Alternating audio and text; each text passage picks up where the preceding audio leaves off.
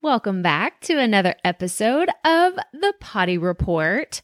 So, I wanted to circle back to something we talked about a few weeks ago, and it was live video podcasting. Now, I have been doing this a little bit more, and I wanted to give you some of my feedback because I like to go forth and kind of like pave the way or try something new, try something out.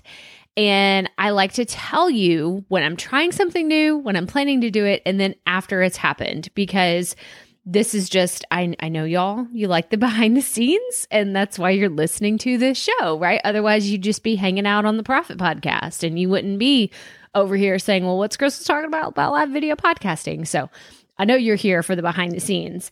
So, I have been doing at least once a week, I'll go on live in my Facebook group, on my Facebook page, and on my YouTube channel. And I just basically turn on the camera while I'm recording. I'm not doing like this big like okay, it's a scheduled time and we're going to have Q&A, so show up with your questions and then I'm going to turn that into a podcast like I'm not doing that. And the reason why I don't do that is simply because I don't have the audience to support being able to just throw a time out there and know that, oh, I'm at least going to have 20 or 30 people show up and ask me a ton of questions. I know this about my audience. Maybe one day I could just throw a link up and hundreds of people will show up. I'm not there yet with my audience, and there's probably a good chance that you aren't either. So I don't recommend that. I don't recommend you schedule a Q&A session. I think it's great to collect questions before. That's a totally different story. If you want to set up like a Google form and say, "Hey, submit your questions here and I'm going to answer your questions live on the podcast. I'm going to do a live video podcast, you know, whatever that would look like for you." But I've had several people tell me, I tried a live video podcast, but no one had any questions. And I'm like, I don't think it's a great approach. I really don't. I think it's going to be disheartening disappointing. You're going to get discouraged unless you have tens of thousands of people following you and you know that they're going to show up engaged, ready to ask you tons of questions. That's not the route I would go. But what I have found is I'll hop on live. You know, I show up and I'm like, hey guys, I'm going to do a live recording of whether it's this podcast, the Potty Report, or the Profit Podcast.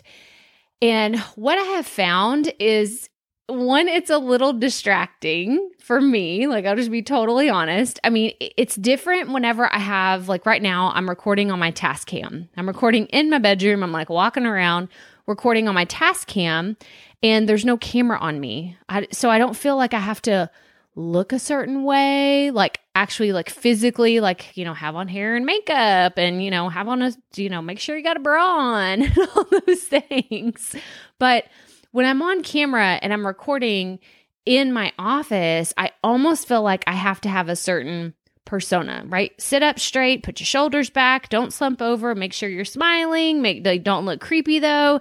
And so for me it's like this mental game almost. Um, maybe it would help if I like hide my camera, but then it's more of like just a behind the scenes of hey, this is this is me, this is what I'm doing, and I'm actually not going to interact with you.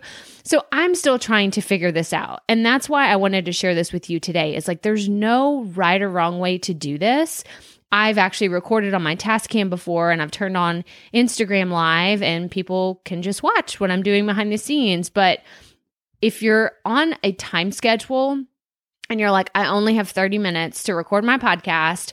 Oh, should I turn on my camera? Should I do this? Should I do that? You're going to add on at least 15 extra minutes just figuring out the technology and interacting with people and all that. So just keep that in mind that it will take you longer. It's not the exact same process to just turn on your camera and start talking. There is a little bit of a different kind of workflow, but I do encourage it. Y'all, it's so much fun to chat with people live, especially if they have questions about the topic that you're talking about. Or for me, I just have people that come with general podcasting questions, and that just excites me and lights my heart on fire, obviously. But I encourage you to try it. Like, just try it. Just turn on your phone on Facebook Live, Instagram Live, YouTube, whatever you have, and say, all right, guys, I'm going to record a live session of the podcast. You can just sit there or you can interact with me, whatever you want to do, but we're here live. so that's all I have for you today. Remember, keep it fresh, keep it fun, and just keep going.